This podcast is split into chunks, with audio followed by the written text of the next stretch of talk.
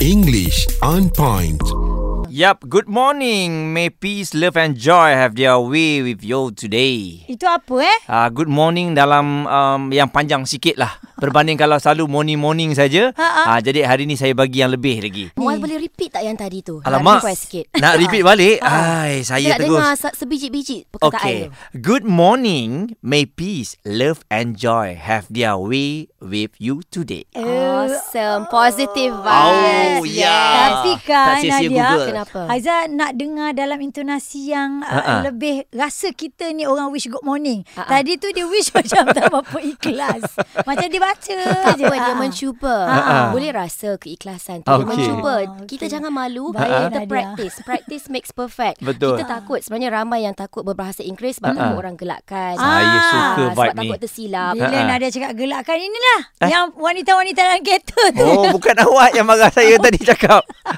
Tapi saya nak nasihatkan lah semua pendengar Cool 101. Uh, jangan hiraukan hmm. uh, apa pandangan orang, judgement orang. Ya. Yeah. Kalau nak gelakkan kita, nak tegur kita ke, biarlah. Mm-mm. Yang penting kita practice on a daily basis. Ya. Setiap hari kalau kita nak perbaiki bahasa Inggeris, itu Mm-mm. salah satu caranya. Ya, baru Ha. pergi UK 8 hari, balik dah belaga. Wah, marah sangat ni. Sangat, okey. Tapi Marah. hari ni kita dengar suara Nadia Azmi ni dia macam husky-husky Itulah. Okey, eh. Selalunya saya seorang yang begitu. Ha-ha. Uh, Nadia sihat ke? Sihat, uh, sihat Alhamdulillah. Ya, nak tanya bahasa Inggeris. kadang-kadang kita menggunakan suara Ha-ha. terlalu banyak kan. Ha-ha. Uh, tak ada pun pergi karaoke ke apa, tak Karaoke. Tak ada. ada. Tak ada, eh, tak ada menyanyi.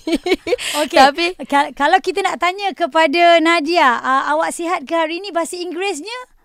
Okey, ada pelbagai cara Ah, sihat ke tidak. Yes, I'm well.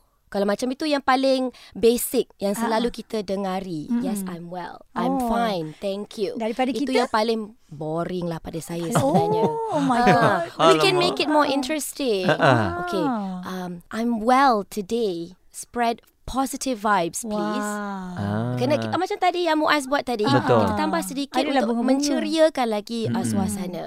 Ya. Ah.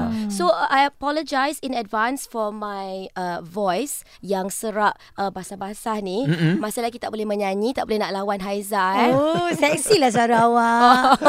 Tak selalunya kan Haiza bila kita dengar suara-suara serak ni kita sebut husky kan? Ah, betul. Ah, ada tak Ah, kalau kita ah, dengar. Ah, perkataan lain yang boleh mengganti suara-suara husky ni? Kalau dalam English, kalau kita uh, nak cakap I'm so sorry for my husky voice. Mm-mm. Okay.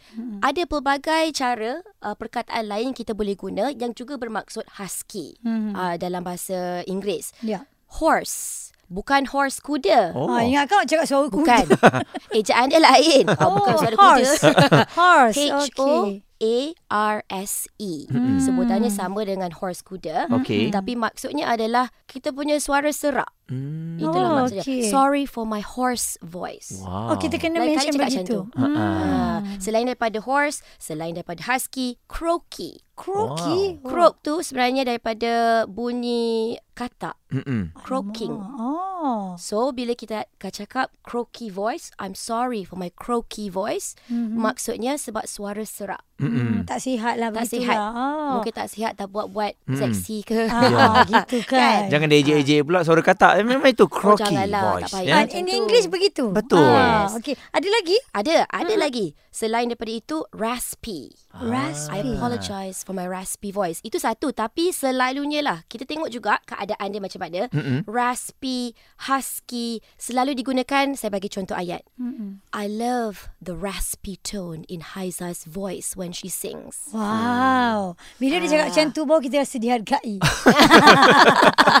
Kalau Ah. cakap, "Hey, you have a husky voice." Macam biasa, saya biasa dengar. Ah, Biasa dengar, eh? Cakaplah croaky ke. Croaky Ah. mungkin Oh, yang croaky sakit. selalu digunakan bila kita sakit. Sakit. Oh, salah, Ah, maafkan so saya. kita kena bezakan juga keadaan. Ah, ah. Kalau kita sakit, hoarse, Ah, croaky dan throaty. Oh, Throat. itu. Throat tekak. Ha ah. Tapi bila kita kata sorry for my throaty voice, Mm-mm. suara serak kerana mungkin kurang sihat. Okey, itu adalah untuk sakit. Hmm. Ya. Kalau untuk memuji lebih kepada raspy. Raspy dan husky.